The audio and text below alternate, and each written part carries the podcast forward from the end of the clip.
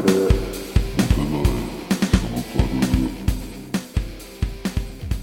こんにちは、高野須子と申します。この番組高野須子のモテないサブカルでは、モテる要素が一切ない、友人に話しても喜ばれないというか、話せる友達がいない方歓迎なサブカルに関する話をしつかえしています。えー、今回だいごかいになるんですが、えー、このごかいに関してはちょっとじゅっかいぐらいもう撮っててうんざりしてます。いやこのごかいめの宗教の題材が霊友会っていう宗教なんですよ。で、この霊友会っていう宗教、すげえうちの母親長いことこの宗教やってまして、すげえ内容濃いんですね。で、それをいっかいで全部紹介しようとしてたら、なんか何回も失敗してしまいまして、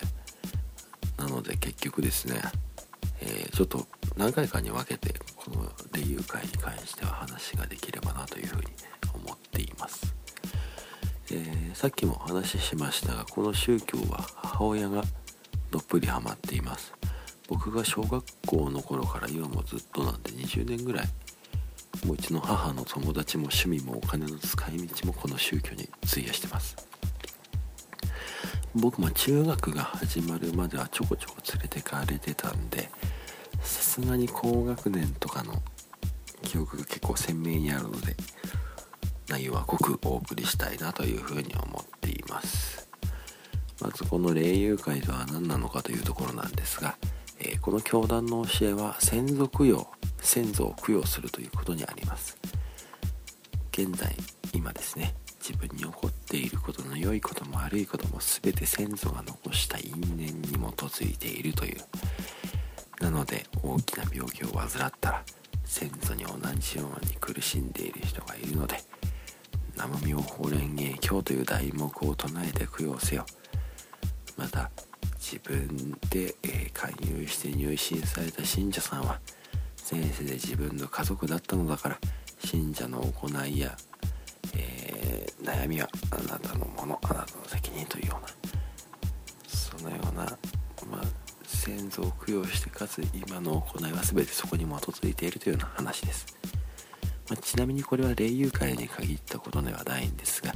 宗教はすごく良いことがあったら宗教で頑張ったからそういうのがという行いが起こりましたよと、また逆にすごい悪いことがあったら宗教の行いが何かできて何か教えを守れてなかったというような、まあ、つまり一度宗教に入ってしまうと自分に起こる全ての事象が宗教に紐づくようになりますので、えー、まあ怖いじゃ怖いですね、まあ、気をつけてください。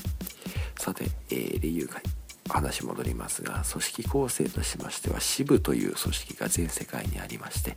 さらにその支部が小支部という単位に分かれております。普段の教団活動はこの小支部というような小さな単位で行われています。費用としましては、まあ、基本的に月謝というものがまあごひゃくえんからせんごひゃくえんぐらいですかね、あったと思います。あと用具道具や、えー、もしくは行事に参加するために多少の費用が発生したかなと思ってます。で、道具に関しましては普段使うのが数珠、たすき、えー、あと経本、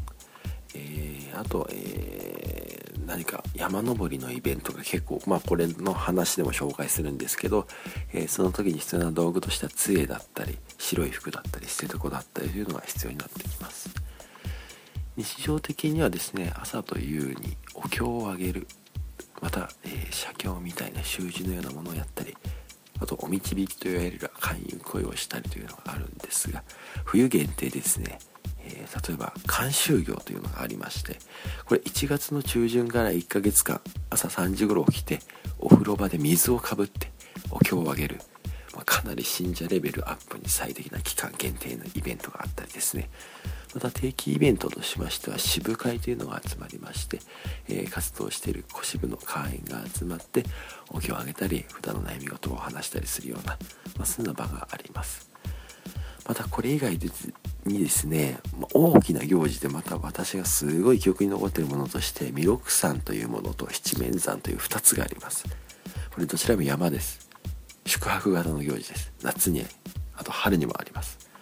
まあ、今回ですね、えー、残りのにかいに関してはこのふたつの山の修行に関して具体的にどういうものなのか話がしていけたらなというふうに思っているわけでございます。